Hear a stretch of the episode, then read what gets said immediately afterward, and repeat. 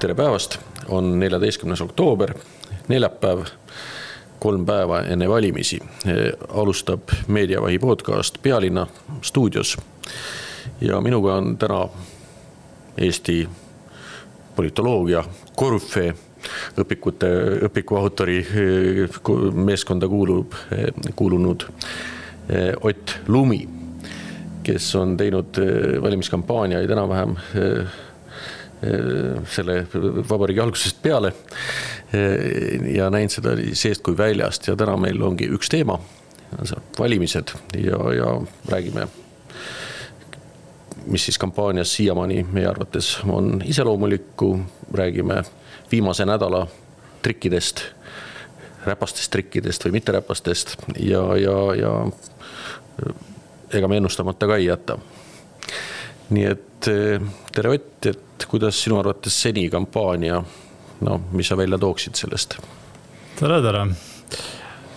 ütleme niimoodi, et minu arust nagu väga mingit nagu eriskummalist kampaaniat ei ole, et äh, nagu ikka on äh, poliitilised jõud, kes üritavad nagu pigem teha üleriigilist kampaaniat selles mõttes, et äh, kasutades üleriigilisi sõnu, sõnumeid. Ja siis on nagu teised äh, äh, jõud, kes äh, noh, valdavalt, kes on teatud nii-öelda suuremates omavalitsuses võimupositsioonil, et nemad tahavad pigem teha sihukest lokaalset kampaaniat. Ja noh, ütleme need kaks jõudu, kes üritavad siis teha nii-öelda üleriigilist kampaaniat, on kindlasti EKRE ja Eesti kakssada, noh, ütleme eks, EKRE puhul on see, et noh, nad on praegu noh, üleriigiliselt nii-öelda üle, noh, ütleme niimoodi. aegade tipus. ja, ja kõige rohkem nagu sellised nii-öelda opositsiooniliselt tegelased, eks ole, ja selles mõttes nende puhul on nagu, on selline üleriigiline kampaania ja kõik äh, siuksed üleriigilised sõnumid nagu väga loogilised. ja mis puudutab e-, e-, Eesti kakssada, noh, nende puhul on ju see, et äh, me teame, et, äh, et kui mis, mis iganes uus erakond tuleb pilti ähm, kui sellel erakonnal on ka nagu ressursse oma kampaania tegemisel, siis, siis ähm, noh, ütleme Äh, nad ei peagi midagi nagu otseselt äh, uut ütlema. Äh, nad, noh, piisab sellest, et nad on uued, on ju. ja võib-olla, mida veel tuua esile, on võib-olla Isamaa kampaania, mis torkab nagu silma oma nagu noh, reljeefsuse mõttes, selles mõttes, et äh, Äh, ma ütleksin niimoodi, et nad on teinud nagu suhteliselt riskantse kampaania. Äh, mõnes mõttes, no see on küsitav selles mõttes, et see plast puhtaks äh, loogika. see käib nüüd ainult Tallinna kohta. ja, ja see on, see on, aga noh, Tallinn ongi nagu noh. jah, sest seesama loosung esiteks mujal ei ole väljas ja, ja, ja see ei ja, töötaks. no täpselt, eks ole. aga isegi Tallinna kontekstis ähm, mm, ma, ma pean ütlema, et ma kahtlesin, kas äh, see loosung neil nagu lendab, aga mulle tundub millegipärast, et see äh, loosung kui selline nagu on ikkagi nagu nende väheseid valijaid suutnud nagu nii-öelda mobiliseerida. et ähm, see on nagu väga huvitav, sellepärast et minu arust nad on oma kampaanias kogu aeg käinud nagu selles mõttes piiri peale, et noh, et, et kas nüüd nagu äh, räigelt pingutavad üle või suudavad ennast nagu tagasi hoida, on ju, ja ma arvan, et see no viimase, viimase viim,, viimaste äh, päevade sihuke välikampaania, mis nad tegid siin nagu linnavalitsuse ees, istusid siin mitu päeva õues ja nii edasi, nii edasi. no see oli nagu noh, noh arusaamatu tegelikult, et see, ma arvan, et see ei tööta. aga üldiselt see sihuke nagu radikaalne sõnum oma valijate nagu mobiliseerimiseks ilmselt nagu töötas hästi no kuna tegemist on äh, Tallinna valimiste puhul siis ainukesega äh, parteiga, kes on siis äh, künnise piiril. jaa, absoluutselt. et, et siis noh, ega seal, seal ei olegi muud, kui kas käsi kullas ja, või, või noh, seal tuleb riskida. Nad pididki riskima, jah. aga nüüd, kui me ikka üleriigilist kampaaniat veel vaatame, et, et, et kas palju raha on teinud vahet, ehk siis kampaania, kampaaniale kulutatud võimalused et kas see eristab meie erakondi no,? ei tea neid arv aruandeid veel Just ei ole. numbrid tulevad, aga. ütleme tunnetuse kohaselt on ikkagi nagu kolm äh, suurt kampaaniat, eks ole, kõige suurem kampaania, ma arvan, et on Reformierakonna kampaania, vaadates ka äh,, mida nad teevad nii-öelda sotsiaalmeedias, aga ka nagu tänavatel, mis iganes ma arvan, et teisena suurem kampaania võiks olla isegi Isamaa kampaania. Äh, ja kolmas on Keski kampaania, ma arvan. Äh, aga no ma arvan, et kesk, Keski kampaania on juba nagu kraad väiksem no need esialgsed numbrid, mida deklareeriti eh, kvartali aruanded eh, selle rahastamise komisjonile, et, et seal oli EKRE oli küll eh, kõrgel kohal ja Kesk oli tagant enam-vähem esimene, teine. see on huvitav teema, kui on. aga, aga kui me vaatame seda EKRE üleriigilist kampaaniat, et, et siis see noh, seal on telereklaami olnud arvestatavalt, et, et võib, on, võib ette kujutada küll. seda küll, see on loogiline küll, aga noh, ütleme Tallinnas nad ei ole nagu nii silmapaistvad, eks ole mulle tundub no aga nüüd, kui me vaatame siis parteide kaupa, Isamaast sa rääkisid juba pikemalt, et noh, Tallinnas on risk ja mujal on erinev. aga et, et, et kes siis parteidest teevad oma nii-öelda reitingu ära ja, ja kes jäävad alla selle, kes jäävad, kes tulevad kõrgemale, kelle sooritus on parem kui nende siis reitingud noh, ma arvan, et tegelikult nagu. me ei räägi seal ühest-kahest protsendist, aga et muidu oluliselt no,, kus. praeguse seisuga noh, kõige riskantsem nagu nii-öelda oma baasreitingu mõttes on äh, Reformierakonna tulem, on ju. sellepärast, et noh, ma arvan, et see nagu koroonakriis ähm,, energiakriis ja nii edasi, noh, need on suured teemad ja nad e-, ilmselt ennekõike söövad nagu pea, peaministripartei äh, toetust äh,. Äh, olgugi, eks ole, et noh, paljudes nii-öelda omavalitsustes nad on nagu, nagu, nagu kõvad tegijad, eks ole, aga siiski ma arvan, et noh, suhteliselt äh, no see nii-öelda üleriigilised nagu kriisid söövad neid, on ju. ja nüüd ikkagi see number on neil noh, ütleme siis teisel kohal EKRE järel praegu. et, et kas nad te, oma selle numbri teevad ära? Ehm, ma arvan, et Äh, noh, nipi-napi on ju, et nad võivad seda teha, aga ma ei ole selles ka super kindel. no see sõltub ka valitsuse, valimisaktiivsusest. ühesõnaga see tavapärane seis, kus Reformierakond on teinud valimistel eelkõige tänu e-valimistele oluliselt äh, reitingust parema tulemuse, et, et sa pigem arvad, et seda ei tule?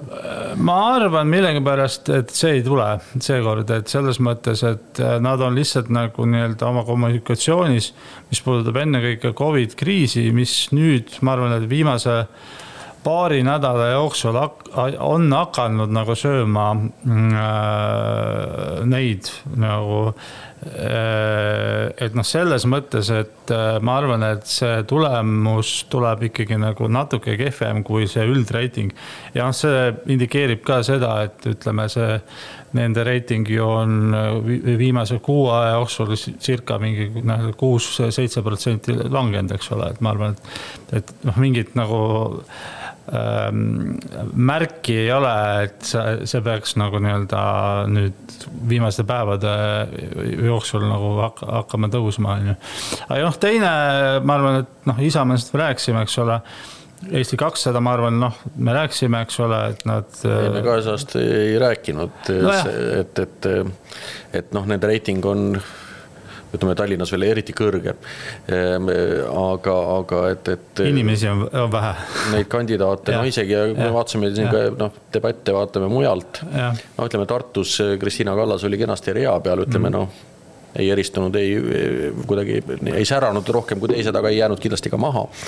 et aga, aga, aga ütleme siis sellele esinumbritele järgnevad, noh, see rida on nõrk. no kindlasti, kindlasti. mis, mis, mis noh, viitab pigem sellele, et, et kakssada oma reitingut ei Tallinnas ega ka üle riigi ei tee suure tõenäosusega ei tee jah, kuigi ma arvan, et noh, nende nagu puhul ikkagi nagu mingid üllatused on nagu eeldatavad, et sellepärast, et, et noh, nad on lihtsalt uued ja mulle tundub, kui vaatame nagu, nagu nii-öelda meedia reaktsioone ka nende tegevuste osas, siis tegelikult noh, mulle tundub, et Eesti meedia, noh, väike, väikse tähega praegu nagu januneb mingi uue, uue asja järgi.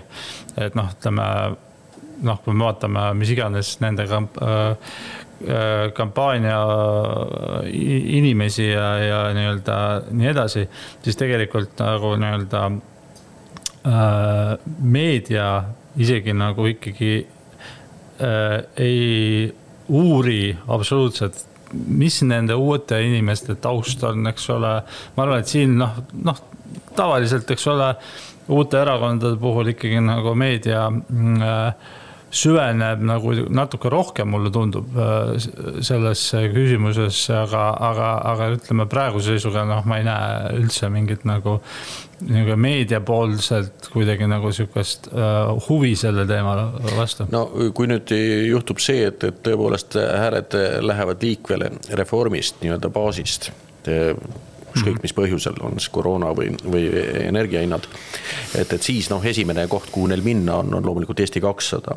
et siis võiks isegi Eesti kahesaja puhul, ma arvan, et mitte superüllatust, aga no siiski ütleme sellist märgatavat lisatõusu eh, loota, küll mitte kõrgemaks kui reiting. ja, ja aga, mitte, mitte aga, aga, aga, aga, aga nüüd eh, mina ei kaldu väga seda uskuma, et, et reformist oluline osa hääli liikuma läheb. Eh, et, et, et sel juhul muidugi, sel juhul muidugi ei ole põhjust lisale loota ka Eesti kahesajal.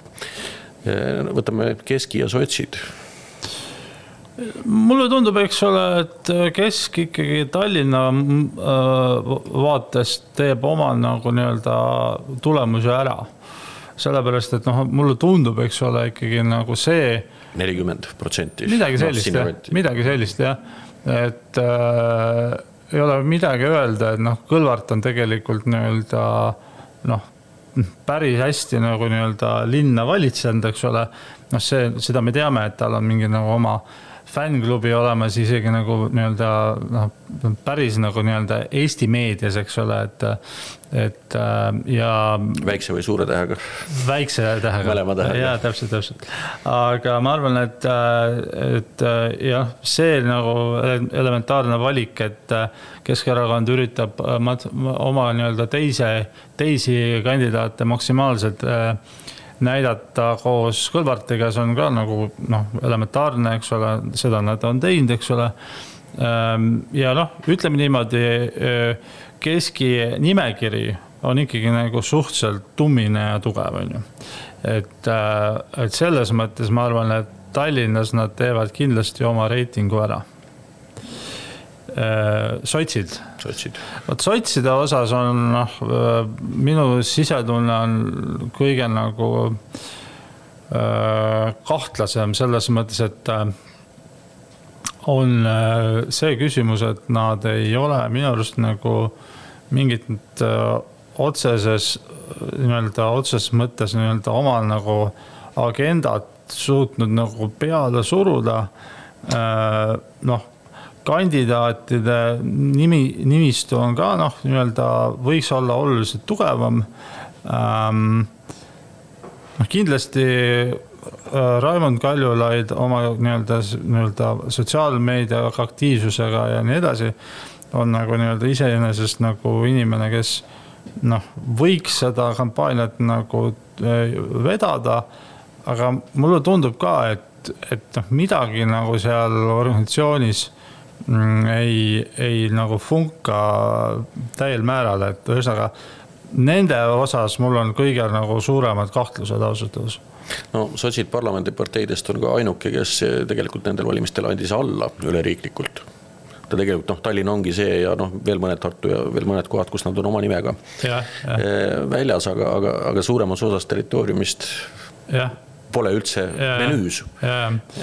no see ongi küsimus, et äh, minu nagu lähenemine on ikkagi nagu see, et äh, kui sa tahad ikkagi Eestis nagu nii-öelda jõuliselt nagu toimetada äh, parteina, siis sul peab ikkagi olema korralik üleriigiline võrgustik. ja noh, me teame sotside puhul, et see on alati olnud nagu pigem äh, Tartu ja sealt allapoole äh, nende nii-öelda äh, kantsid nii-öelda aga ütleme. ja just Valga, Valgas nad just seekord ei ole isegi ja, oma nimega. ja ma vaatasin ka nende nimekirju sealkandis, eks ole, et tegelikult nagu noh, mulle tundus, et väga paljud nagu äh, sotside äh, nimekirjad on äh, valimisliitude all väljas ja ütleme niimoodi, et noh, ühesõnaga see kõik nagu indikeerib sellist nagu erakonna kuidagi nagu nii-öelda noh tasalülitamist või midagi sellist, eks ole, aga no vaata, elame-näeme, ma arvan, et eh, siiski eh, Tallinn on ka nende jaoks kõige olulisem, et et aga mul ei ole tegelikult nii-öelda mingit head tunnetust, mis see nende tulemus eh, täna Tallinnas võib olla, ennekõike noh, tegelikult nad ju konkureerivad Isamaaga, on ju, et et äh, kes, kes neid, kes neis, neist nagu nii-öelda võidab, see on tegelikult nagu, nagu märg, märgiline äh, noh, laiemas mõttes. no ütleme sellised lähtepositsioonid siis kampaania lõpuks, aga, aga nüüd vaatame siis seda viimast nädalat kahte.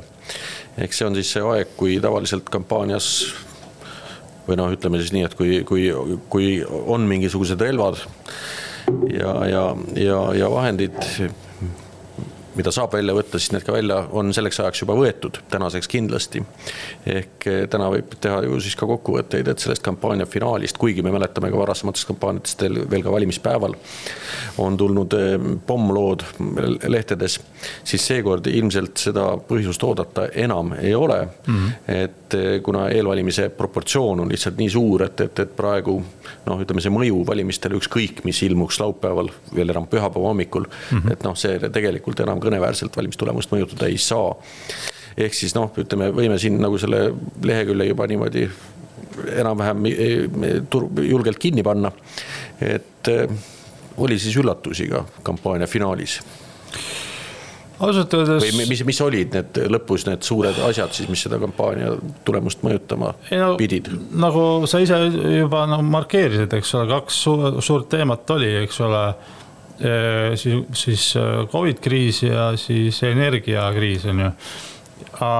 ja ma arvan, et äh, seda me ei oska praegu veel nagu nii-öelda ette näha, et tegelikult kui palju need nagu kaks teemat on, on üld nagu äh, kampaania fooni mõjutanud, eks ole, et ma arvan, et siiski nagu see Reformierakonna viimase kuu nii-öelda nii-öelda vii-, või noh, circa äh, seitse protsenti kukkumine on ju, ma arvan, et see indikeerib ikkagi nagu seda, et et inimesed tegelikult väga paljus võtavad ja vaatavad nagu noh, Tallinna kontekstis vähemalt, eks ole, seda valimisprotsessi kui üleriigilist nagu küsimust.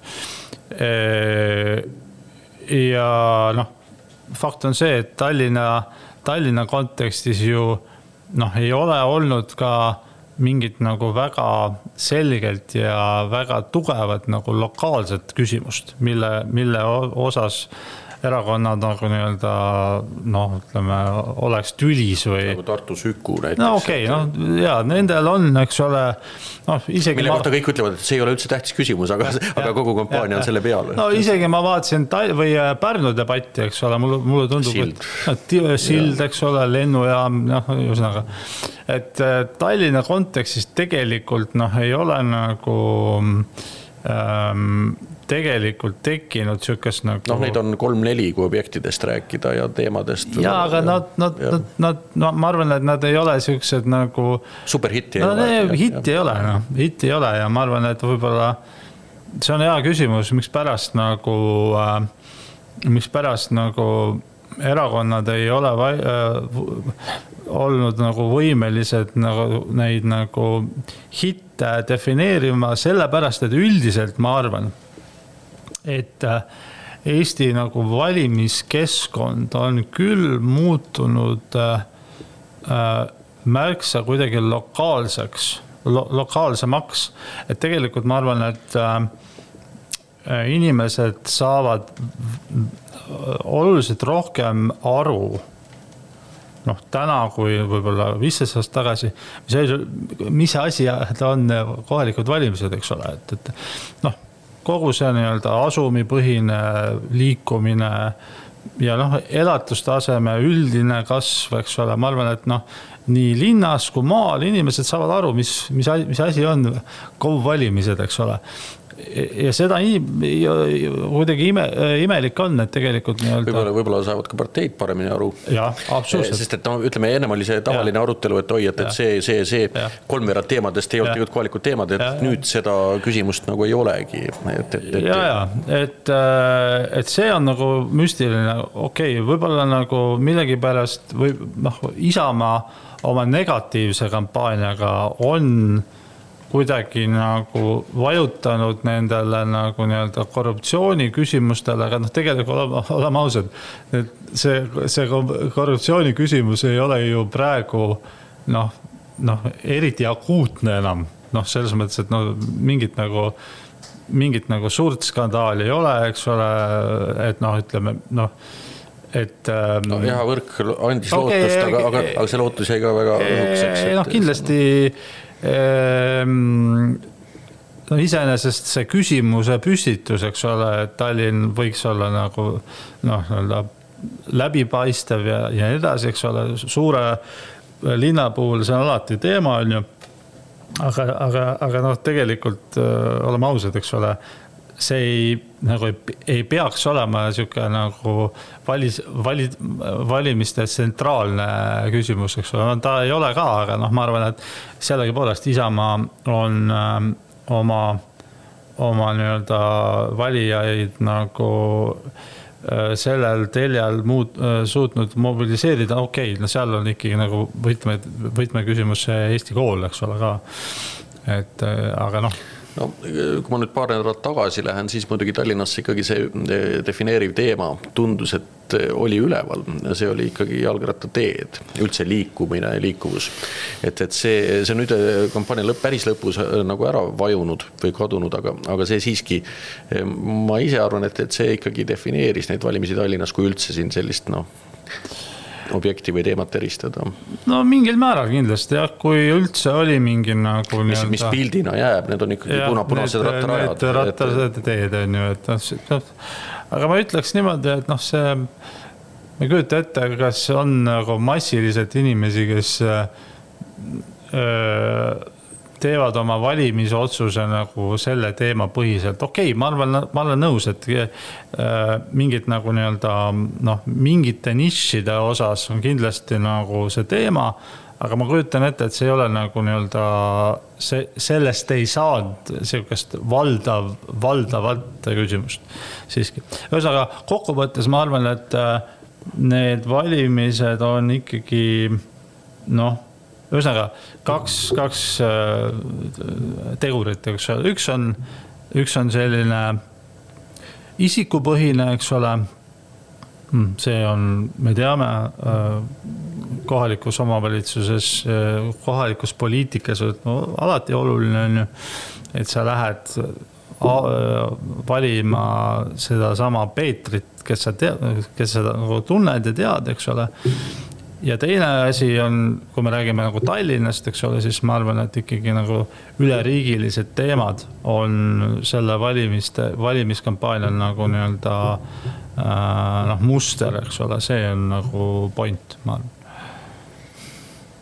Noh, kampaania aruteludena otseselt nad ju niimoodi välja ei paistnud, eks, et, et no, koroona teema kindlasti valimisi väga tugevalt mõjutab, ma arvan, et, et mõjutab ka just otseselt ja füüsiliselt just hääletamise mustrit aga, aga noh, energeetika, no ma ise arvan, et, et siin Keskerakond võttis algul, noh, tegi tõsise fopaa Kadri Simson, et, et noh, see, see, selle, see väike, väike tõus, et, et see pole midagi.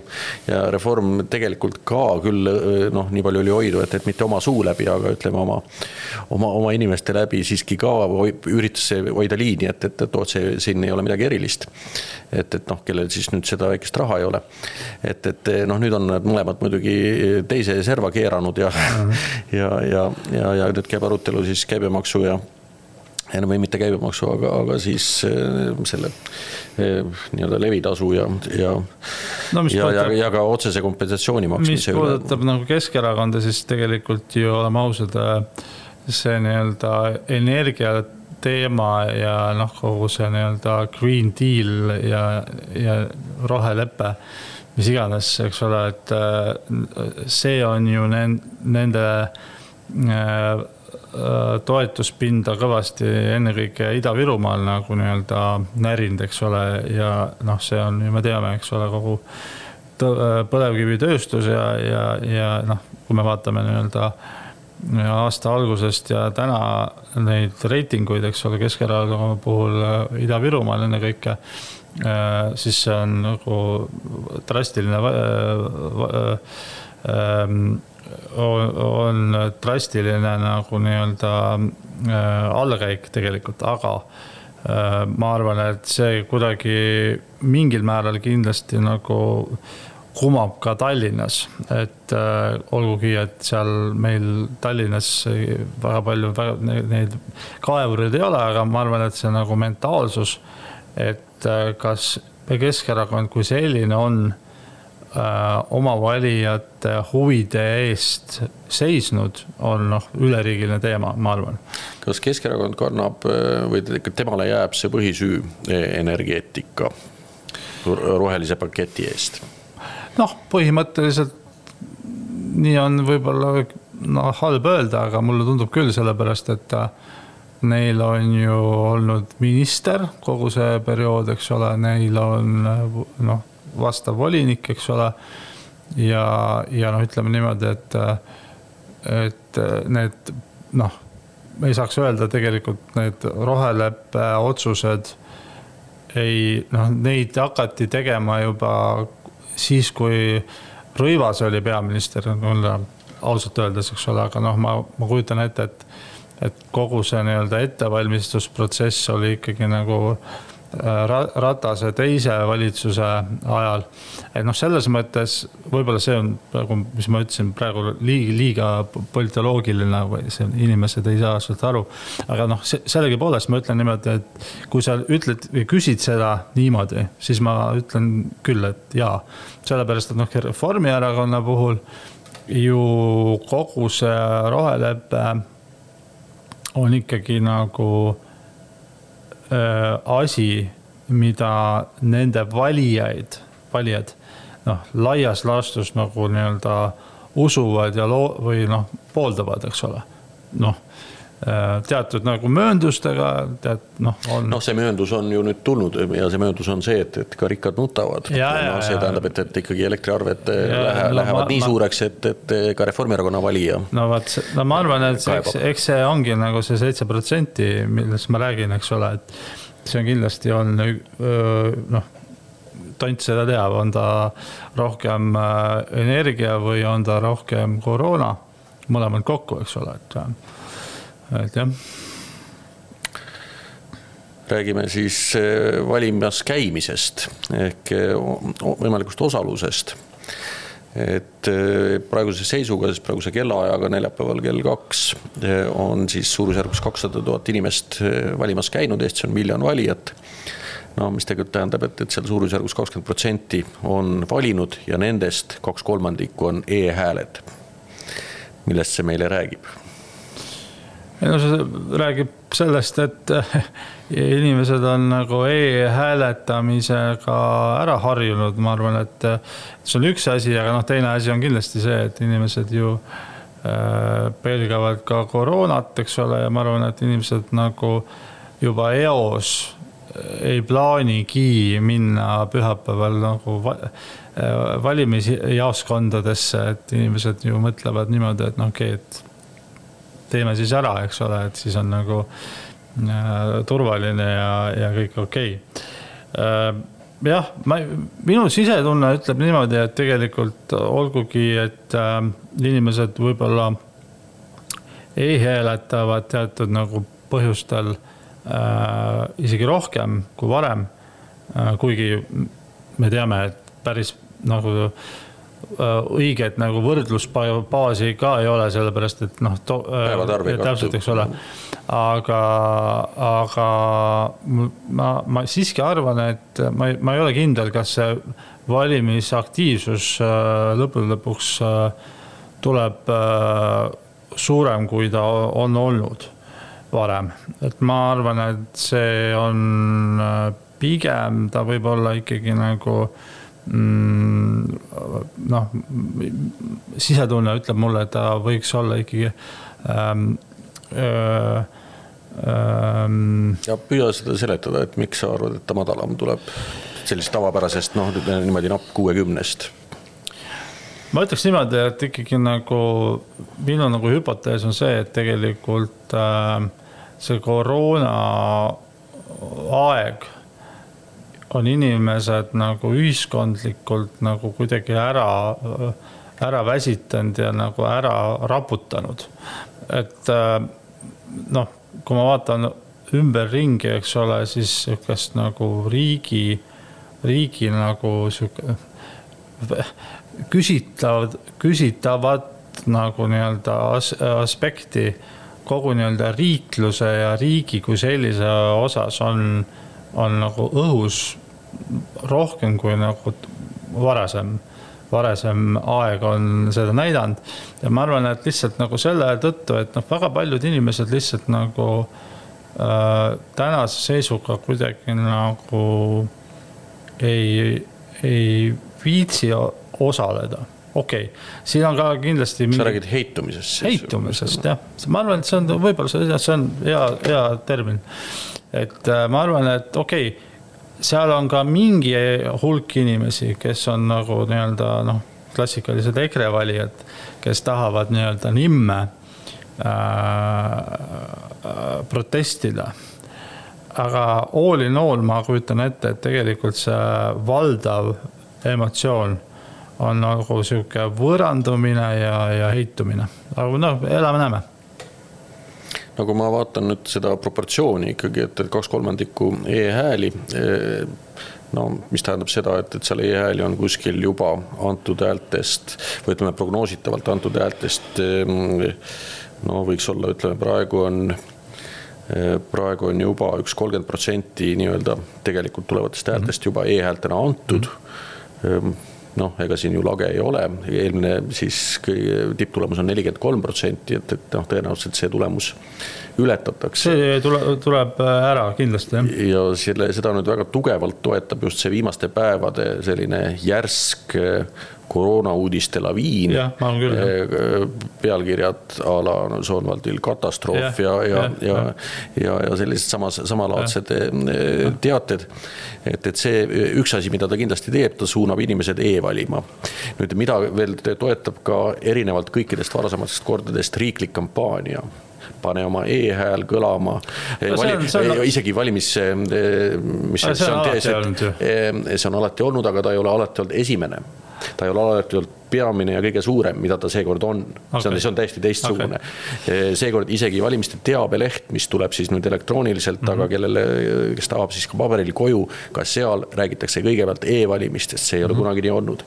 ehk siis eh, riigikantselei valimiskomisjon on seni kõige enam hääl e, e-hääli saanud partei ehk Reformierakonna käes ja sealt me näeme, kuidas see kampaania, see riiklik valima kutsumise teavituskampaania on ümber orienteeritud.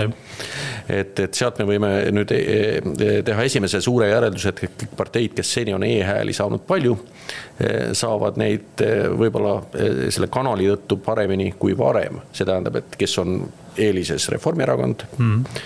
Eesti kakssada kindlasti noh, sotsid, Isamaa ka nende osakaal on lihtsalt palju väiksem.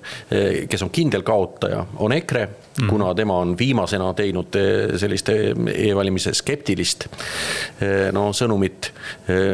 Eh, täna nali ja üllatus kirjutab või räägib meile Kaimar Karu, EKRE IT-minister, et, et, et e-valimistel ikkagi on nagu suuri probleeme, et, et noh, ta, ta, ta sai ju ministriametist kinga, sellepärast et, et, et, et ta neid probleeme ei lahendanud, aga, aga see, see nii naljakas, kui see ei ole, ta on küll EKRE-st välja astunud ja distantseerunud, siis, siis selles sõnumis ta ikkagi seostub just nimelt sinna EKRE paketti. Okay,. et ehk siis, ehk siis sellest e-valimiste osakaalu tõusust loomulikult EKRE on kõige järsemalt ja suuremalt kaotaja, kuigi neil on no ütleme siis olnud oidu, ütleme siis avalikult ja tugevalt seda kampaaniat mitte teha. aga, aga, aga noh, ütleme nende valija on juba ütleme nii, et varem juba ümber orienteeritud ja, ja, ja, ja ei lähe e. võib-olla sul on õigus, mis puudutab maapiirkondi, aga ma natuke nagu olen skeptiline, kas nad sellepärast kaotavad oma nagu hääled Tallinnas ja noh, nii-öelda Tallinna ümbruses, et ma ei tea, ma kujutan ette, et nagu inimesed on nagu suhteliselt äh, mugavad, et äh, noh, sellegipoolest ma, ma arvan, et nad oluliselt nagu nii-öelda Tallinna piirkonnas äh, neid hääli sellepärast, et nad on kunagi olnud, jätkuvalt on e-valimiste puhul nagu skeptilised, ma arvan, et nagu oluliselt nad ei kaota, vähemalt nagu Tallinna kontekstis. no mina siin seda siiski ei kirjeldaks isegi mitte hüpoteesina, vaid et see on juba looduses läbi tehtud katse. ehk siis Keskerakond, kes ütleme, võttis tugeva positsiooni siin mõned aastad tagasi e-valimiste vastu ei saanud siis nendele järgnenud valimistel no e-hääli no proportsionaalselt praktiliselt üldse. olid kaugelt viimased, vist olid umbes rohelistega sama pulga peal, kes ei saanud lihtsalt hääli. aga, aga, aga see mõjus, see mõjus veel mitmed valimised hiljem ja see tegelikult mõjub siiamaani ja, ja ütleme, see nende inimeste hulk, kes on e-valimiste suhtes skeptiline, on Keskerakonnas endiselt olemas. ja, ja, ja see, ja see, see, see ütleme isegi see pärandina mõjub veel siiamaani, kuigi ametlikult on Keskerakond teinud justkui pöörde ja e-valimised on väga koššer ja kõik on, kõik on hästi. ja, ja mulle tundub, et see e-valimiste nagu nii-öelda negatiivne sõnum on, on nii-öelda kunagi ikkagi seostatud nagu ennekõike Savisaarega, on ju aga kui sa ütled, et see on nagu laiem mingi nagu küsimus Keskerakonna valimiste no kui me meenutame, kui me meenutame EKRE-ga koalitsioonilepingut, siis eh, oli eh, Keskerakond see, kes eh, toetas EKRE seda programmilist lubadust, et, et e-valimiste süsteemi korrastada mm. -hmm. Isamaa oli see, noh, ütleme, kes Aha. ei olnud entusiastlik. et aga nüüd siis öelnuna kõike seda, et, et kas siit võiks tekkida ka ikkagi selline täiesti arvestatav legitiimsuse probleem, nagu me nägime e-valimistel Moskvas, kus eh, anti kuuskümmend protsenti e-häältena kõikidest häältest ja, ja noh, ütleme hea küll, Venemaal see küsimus lahendatakse lihtsalt teiste vahenditega või surutakse maha.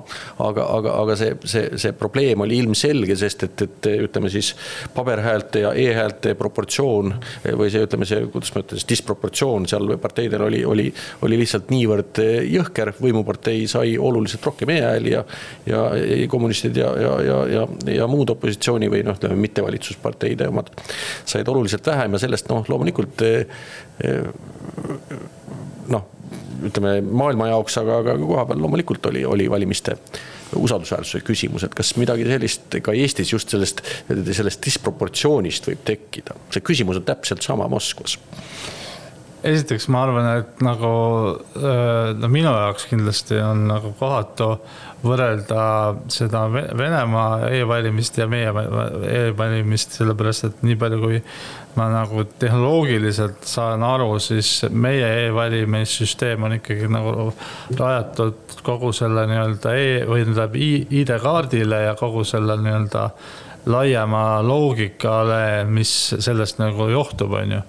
No, Moskva, Moskva selle ühiskondliku valimisi jälgiva nõukoja esimehe Vene diktatori sõnal, sõnul on seda Vene ehk mitte Vene, vaid Moskva süsteemi aidanud välja töötada Eesti süsteemi väljatöötajad okay., nii et see tähendab, et see know-how ja, ja ka need inimesed on, on, on rakendanud seda oma Eesti paremat teadmist. ja, aga nii palju, kui ma olen lugenud selle kohta, siis ma saan aru, et see äh, süsteem on hoopis nagu teistsugune, et nad, need inimesed, kes on Vene... seal on eelregistreerimine. no täpselt, eks ole, see on nagu, see on oluline point. häälte mis... lugemise mõttes see ei, ei ole kõneväärne erinevus, et, et.... mis puudutab nagu seda, kas see nüüd nagu oluliselt Eesti valimiste nagu legitiimsust puudutab, noh, ma veel kord ütlen, et minu arust see ei ole. oletame, et tuleb see, et, et EKRE saab e-häältena ühe protsendi, aga paberhäältena noh, näiteks kakskümmend viis protsenti ja Reformierakond noh, ei saa öelda nüüd vastupidi, aga ütleme, oletame, et saab eh, e-häältena kaheksakümmend protsenti oma häältest. aga noh, see Reformierakonna ja Keskerakonna vahe selles kontekstis ja kategoorias on ju no, räägime, räägime EKRE-st kui hetkel kõige populaarsemast parteist reitingu aga sa, järgi. aga sa arvad, et äh, mingid EKRE inimesed lähevad nii-öelda selle selle tarbe või selle tõttu kuskile tänavatele ja hakkavad protestima, noh, see on kindlasti, see on võimalus, eks ole. ma isegi peaksin seda küllaltki üllatavaks, kui nad sellel teemal väga teravalt eh, protestima ei hakka mm. -hmm. kui palju seda tänavale jõuab, eh, ei tea, küll me mm -hmm. jah, aeg on tulemas, aga, aga see, kui nad seda vaikides alla neelavad, siis see oleks pigem üllatav nojah, aga EKRE puhul me teame, et kõik need nagu aspektid, mis potentsiaalselt või, võinuks ja või ähm, äh, ütleme, võiksid nende häälte äh, äh, saaki nagu halvendada, nad anyway, need asjad tulevad, toovad väga reljeefselt äh, välja, et ma arvan, et noh, see, et see noh see on nagu nendelik ka, on ju, et see, see, see ei pruugi olla seotud e-valimise nagu protsessi ja süsteemi kui sellisega. sa tahad öelda, et nad eh, kasutavad seda lihtsalt ära, kui muidugi. või te, teesklevad protesti? muidugi, muidugi, see, see on elementaarne nende puhul ju. hea küll, et eh, nüüd on kolm päeva jäänud veel eh, siis eh, nii-öelda valimiste peapäevani. tavaliselt on ka alati suur teema olnud või noh, ikkagi vähemalt märgitakse ära, et, et, et, et eh, milline on valimispäeva ilm, et, et, et siis kes, kes siis välja tuleb ja kes, kes koju jääb sellest lähtudes, et ma saan aru, et, et, et see on Eestis üha, üha väiksema tähtsusega punkt see, et, et kõigepealt, et eelvalimiste osakaal on nii suur ja, ja, ja, ja, ja, ja ka e-valimise osakaal no,. paneme tähele, et pühapäeval e-hääletada ei saa. seda, seda küll, aga ma arvan, et tegelikult nagu inimesed äh, ikkagi, need, kes ikkagi on äh, nii-öelda füüsiliselt hääletavad ja neid inimesi on, eks ole, kes äh, te, teevad seda niimoodi siis äh, ma arvan, et noh, nende inimeste puhul, miks mitte, see ilm võib olla nagu tegur, sellepärast et noh, kui inimene on noh, niigi kuidagi nagu heitunud ja passiivne ja nii edasi, eks ole siis noh, see ilm kindlasti võib äh, mingit rolli mängida. kas halb ilm jätab ta pigem koju, selle heitunud inimese või, või noh, mõnikord on olnud ka vastupidi, et on olnud väga ilus äh, kuldne äh, sügisilm ja, ja, ja siis on probleem see, et, et inimesed lähevad metsa ja ei lähe valimisjaoskonda, et. no ja ei, see on juba nii-öelda skolastika, kurat seda teab. jah, et, et neid tõlgendusi on alati olnud üksteist välistavaid. et noh, me tegelikult nüüd selle juba alguses selle ennustava osa rääkisime ära, ega meil selle kohta vast eh, lisada ei olegi. et eh, naudime veel siis viimaseid, viimaseid eh, kuldseid valimiseelseid sügispäevi. kutsume kompromissita üles kõiki valima, mina, mina seejuures kutsun üles eriti minema jaoskonda ja, ja klassikalisel juba, viisil valima. mina e-valimi-, valisin juba esmaspäeva hommikul ära ma tunnistan isiklikku probleemi, et, et, et ma ei ole siiamaani tegelikult otsustanud mitte ainult, et inimese nime, keda ma valin, vaid mul ei ole päris selge ka, ka veel see nimekiri, keda ma valin, et, et Kuusalu vallas, et, et täitsa keeruline on see olukord. aga, aga, aga ma olen täitsa kindel, et, et ma selle välja mõtlen ja, ja, ja valima kindlasti esimest korda Kuusalu vallas ka lähen. et tänan kuulamast ja kohtume siis nädala pärast, kui juba pilved on hajunud ja, ja tulemused on laual. aitäh